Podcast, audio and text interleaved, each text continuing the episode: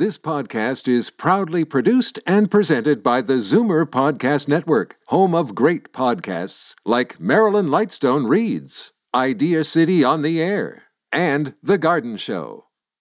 You're listening to an exclusive podcast of the Zoomer Week in Review, heard every Sunday at noon on Zoomer Radio.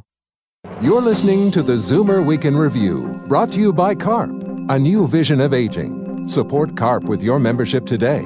Visit carp.ca.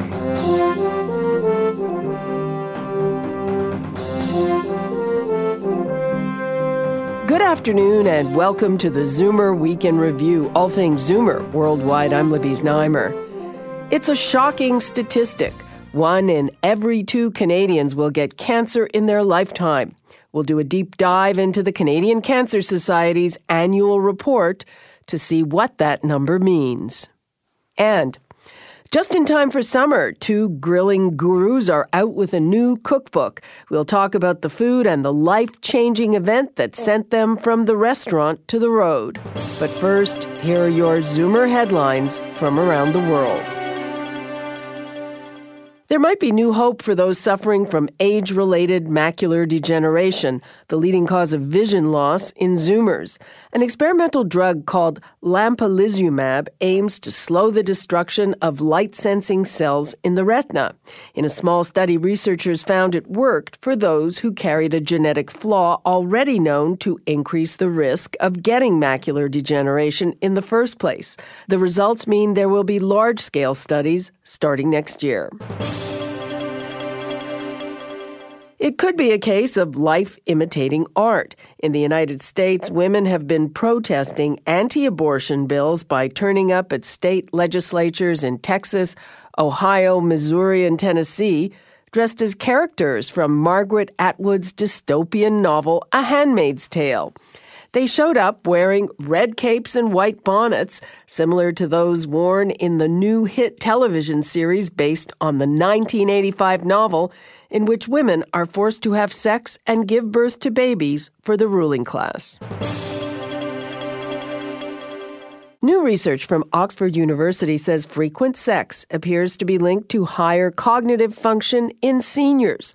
The researchers found that regular sexual activity translated into better verbal fluency, greater ability to visually perceive objects, and better judgment regarding spaces between objects. The subjects were aged between 50 and 83 years old. Veteran Academy Award winning actor Daniel Day Lewis has decided he wants out of acting. He has won three Oscars, including one for his role as U.S. President Abraham Lincoln. Blood's been spilled to afford us this moment. Now, now, now! And you grousel and heckle and dodge about like pettifogging Tammany Hall hucksters. See what is before you. See the here and now. That's the hardest thing. His final movie will be Phantom Thread, which will be released in theaters on Christmas Day. And veteran Zoomer crooner Tony Bennett has been named this year's winner of the Gershwin Prize for Popular Song. I left my heart in San Francisco. The U.S. Library of Congress honored the 90 year old with the Lifetime Achievement Award, which was created to celebrate singers and songwriters who entertain, inform, and inspire. Bennett has been a fixture on the pop charts for seven decades, and he is one of the immortals here on Zoomer Radio. I'm Libby Znaimer, and those are your Zoomer headlines from around the world. The numbers are scary. 50% of Canadians will be diagnosed with cancer at some time in their lives, and one in four will die of some form of the disease. Those are the latest numbers from the Canadian Cancer Society. But the news is not all bad. I sat down with epidemiologist and study author Dr. Leah Smith. The big news coming out of this year's report is that nearly half of us are expected to be diagnosed with cancer at some point during our lifetime. That's a pretty staggering statistic. Um, it hits home for a lot of people. Um, so I really think it's important to think of that number in, in context. Um, a lot of people are asking, why is this number so high? And, and part of the reason the number is so high is that um, Canadians are living longer, and we know that cancer risk increases with age. That's right. I mean, it's part of a good news story that we're living longer and we're getting cancer because something else doesn't kill us first. Well, and the and the second thing to remember is that um, more and more people are surviving their cancer diagnosis. We've made such amazing progress with cancer that survival rates have increased a lot over time. But that's very much a tale of different cancers. You have some of the most common ones on the one hand uh, that have survival rates that's a five year survival rate, over 95%. Prostate cancer, testicular cancer, thyroid cancer, 98%. And yet, at the other end of the spectrum, you have pancreatic cancer, which is still in the single digits, 8%. That's right. So overall, we estimate that about um, 60% of people diagnosed with cancer will survive their diagnosis um, or survive at least five years past their diagnosis. But as you said, that 60% is, is a, an average of all the cancers combined. And there's quite a big range in survival rates across cancers. Um, you pointed out pancreatic cancer, which has the lowest survival rate of the 20 plus major cancers in Canada and, and everywhere else. And, and everywhere else. You're right. It's not just an issue or a challenge we're facing in Canada, it's around the world. And so for that reason, we decided to focus on pancreatic cancer as a special topic in this year's Canadian Cancer Statistics Report. Well, our, our listeners know that is a subject that is very near and dear to me. I'm one of very few survivors of pancreatic cancer. It'll be nine years in July. Yay! Congratulations. Yay, yes, that's a long time for pancreatic cancer. And it seems, I mean, there have been advances. More people are living longer. But overall, if you're diagnosed with that, your chances aren't a lot better now than they were 30, 40 years ago. That's right. So, pancreatic cancer survival rates are about 8% right now. And as you mentioned, they haven't shifted a lot over time. So, in recent years, we have seen progress in the way we're, we're treating pancreatic cancer. Um, and these have added months uh, to the to the lives of some of those patients affected with pancreatic cancer, and that might not sound like a whole lot of time, months in the context of of your life, but when about 50% of pancreatic cancer patients um, don't survive even four months past their diagnosis. You can imagine that every month counts and every little bit of progress counts. Uh, we've seen very little progress overall um, in treating this disease. And as a result of that, we actually expect pancreatic cancer to become the third leading cause of cancer death in the very near future. I think that's a statistic that surprises a lot of people because we don't hear about pancreatic cancer as much as we hear about the if, other. If they listen to me, they do. so, right now, by incidence, it's the 12th most common cancer, but it's the fourth leading cause of death it's deep in the body, so it's usually really, really advanced by the time that, that's it's right. Diagnosed. We found that more than half of pancreatic cancers aren't diagnosed until after they have spread to other parts of the body. And there's been some research that shows uh, it's kind of a Big Bang theory uh, that at least some pancreatic cancer, uh, it kind of explodes. It's it spreads almost at the same time that it starts. Uh, there really has to be more work done on that, but that's part of the problem. I know that there's a hard shell around the tumor called a stroma that makes it very hard for chemotherapy to penetrate. Unfortunately, even early stage pancreatic cancer can be very challenging to treat because, as you said, it's relatively resistant. And it, it, tends to recur. That's right. Another major challenge with pancreatic cancer is that we don't know a lot about how to prevent it. If we could prevent this disease, it could really help us make progress with it. Uh, in this report, actually, we show that about 17% of pancreatic cancers are linked with smoking, another 7 8% with overweight obesity, but the majority of pancreatic cancers are not linked with a preventable cause. So prevention opportunities are limited with pancreatic cancer. Well, well, exactly. Uh, let's talk about prevention a bit because you did highlight which cancers have preventable modifiable risks. Of course, the the top one being lung cancer because 85% are caused by smoking, and lung cancer, of course, is the biggest cause of death from cancer. We've learned a lot about what to do um, to help prevent lung cancer. And we've seen enormous progress um, as a result of tobacco control and decreases in smoking rates in Canada. So, a particularly among males, we've seen a dramatic decrease in both lung cancer incidence and lo- lung cancer mortality over time, and we're starting to see those um, those improvements in women as well. Yeah, because women are they were later to start smoking and later to stop smoking. Exactly. Um, so we're only now starting to see lung cancer incidence and mortality r- rates have stopped increasing in women, and hopefully we see them start to decrease very soon. What are the other cancers that are preventable? Overall, we, we know that about 50% of cancers can be prevented through healthy living um, and through policies that help protect Canadians against cancer risk factors. Uh, tobacco is, of course, a major risk factor for, for cancers. Um, tobacco and smoking are linked with about 16 different types of cancer. And diet Absolutely. and healthy weight. Absolutely. So there's a lot Canadians could do to help protect themselves against cancer. What would you like people to take away from these statistics?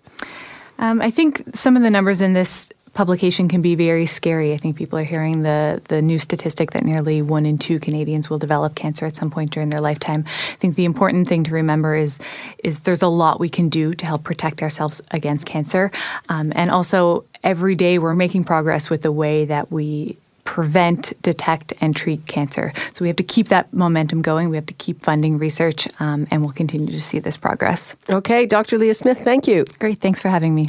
That was Dr. Leah Smith, an epidemiologist at the Canadian Cancer Society. I'm Libby Znaimer, and this is the Zoomer Week in Review.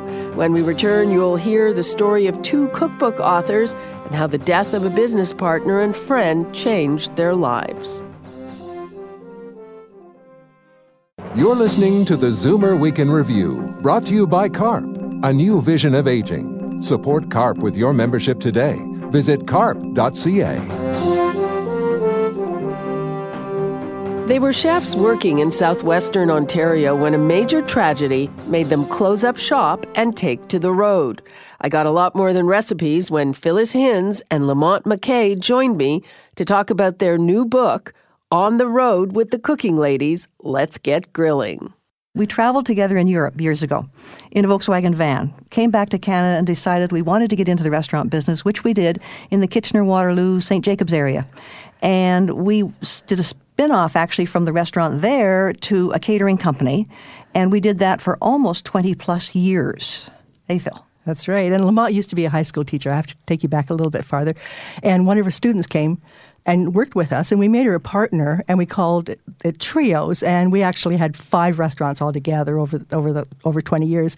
But uh, she died suddenly of an asthma attack, and we were so devastated and so sad, and and, we said we've been working seven days a week, and we need to stop this because life is short. So what we did was we said, let's just sell everything. You know, some people will, you know, take their lives, uh, you know, say calm it down a bit. But we just sold everything. We sold our houses, we sold our businesses, we sold all our stuff. We bought this forty-foot motorhome, and we just turned the key and we headed off down the roads of North America for nine years. And we actually pulled a car behind that 40 footer, so we were 60 feet long. And we just literally went anywhere and everywhere, always asking people what's down the road, what's the weather ahead, what should we do? And so then what happened was we, you know, life pulls you back. And so we thought, well, maybe we should write a cookbook because we have all these all this experience in the restaurant business and we have all this travel experience and we started writing for an RV magazine that goes across Canada, RV Lifestyle. And so we said, why don't we do a cookbook that has travel stories and recipes? So we did that and it was called Recipes from the Road and so that was many many years ago. And so we did that and then we got uh, a contract with Home Hardware Stores for 2 years that we were, we were their kitchen experts and we wrote another um, eight books for them. So we have a new one now. It's our ninth book. Usually, barbecuing, grilling is a guy thing. That's right. That's that, I'm excited about this because right on the cover of the new book, there's a picture of the two of us doing the grilling and the smoking, and women can be doing this and really enjoying it. Yeah, because it's it's called On the Road with the Cooking Ladies. Let's get grilling. So it has all the stories of our travels in it, and plus uh, you know our recipes that and we created. wonderful photographs. Yeah. really And- photos on every yeah. page. Back to the grilling. It can be a little uh, tricky to kind of figure out, uh, you know, when things are done and something like that. What, what, like a basic tip for just knowing when it's done? Instant read thermometer. Absolutely. I mean, I wouldn't trust anything else because in, in the book, what we did was we, we told temperature guides for different meats. Okay, smoking. So, first of all, it used to be, I mean, the last time I looked, it was uh, something called an egg and it was over a $1,000. Uh, are, are there economical smokers that are practical for people to get, or do you just kind of smoke on the barbecue? You can. Uh, in the book, what we say is uh, how you can change your regular barbecue grill into a smoker. So, not everyone has a smoker. Uh, we think everyone should have one because it's the best way to to grill is the best way to, to cook food because you can put it on a smoker and you can go have fun. I mean, you, your guests come, you can have fun. The smoker does the work, and you take it off. And that element of flavor just takes Yeah. it really just takes it to another dimension. And if you if you do it on on a regular grill, you have to watch it because kidding. yeah, you have to be there eh, with your instant read thermometer. So, what do you mostly grill? Is it mostly fish, meat? Yeah, oh, yeah, and vegetables. Yes. Uh, we did uh, We did bologna. uh, oysters. Yeah, Oysters are yeah. Wow. We did. Uh, yeah, we so and desserts. We made pie on a grill. It's wonderful doing um, a squash and then having the smoked squash in your soup. It's just amazing flavor. So you don't have to cook in the house anymore. Uh, All you, all you need is our book, right? Okay. Thank you very much for that. Thank you. yeah, you're welcome. That was Phyllis Hinz and Lamont McKay, authors of On the Road with the Cooking Ladies. Let's get grilling. I'm Libby Znaimer, and this is the Zoomer Week in Review. A happy birthday to Zoomer musician Mick Fleetwood after the break. You're listening to the Zoomer Week in Review, brought to you by CARP, a new vision of aging. Support CARP with your membership today. Visit carp.ca. Welcome back to the Zoomer Week in Review, all things Zoomer worldwide. I'm Libby Znaimer. It's time for your international arts datebook tips for those of you who are jetting around the world. Here's Jane Brown. In Dublin, the National Gallery of Ireland has reopened after a six year, $29 million makeover with Vermeer and the Masters of Genre.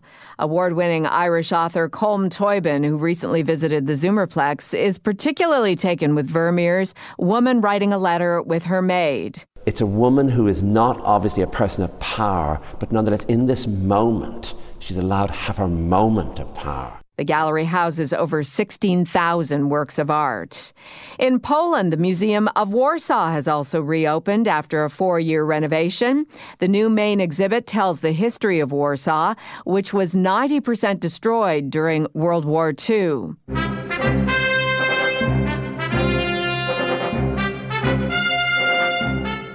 One of the highlights of this year's Edinburgh International Film Festival is a screening of Raiders of the Lost Ark, accompanied by a live orchestral performance. The event is the first outing of a new three year partnership between the festival and the Royal Scottish National Orchestra. The festival runs through July 2nd.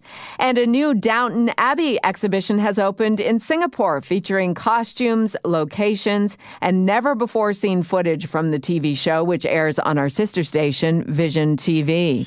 I'm Jane Brown, and that's the International Arts Datebook. This week, Mick Fleetwood, the drummer and one half of the namesake for the band Fleetwood Mac, celebrated his 70th birthday. He formed the group in 1967 along with bassist John McVie and guitarist Peter Green. Since then, Fleetwood Mac has gone through turmoil and a number of changes as various band members have come and gone.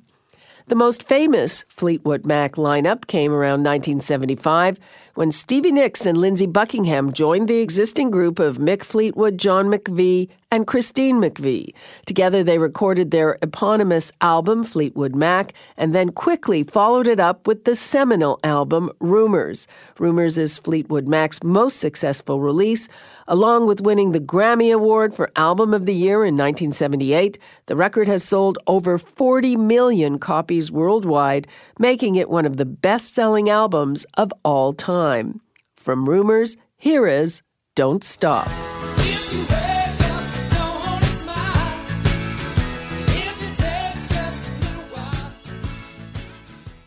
That was Fleetwood Mac with Don't Stop. Drummer Mick Fleetwood celebrated his 70th birthday on June 24th. And that brings us to the end of this week's edition of the Zoomer Week in Review. I'm Libby Znaimer. Thanks for joining me today. Be sure to come back next week to stay up to date with all things Zoomer worldwide. You've been listening to the Zoomer Week in Review, produced by MZ Media Limited. Executive producer Moses Znaimer. Produced by Dave Woodard, Paul Thomas, and Andre Lowy. This has been an exclusive podcast of the Zoomer Week in Review, heard every Sunday at noon on Zoomer Radio. This podcast is proudly produced and presented by the Zoomer Podcast Network, home of great podcasts like Marilyn Lightstone Reads, Idea City on the Air, and The Garden Show.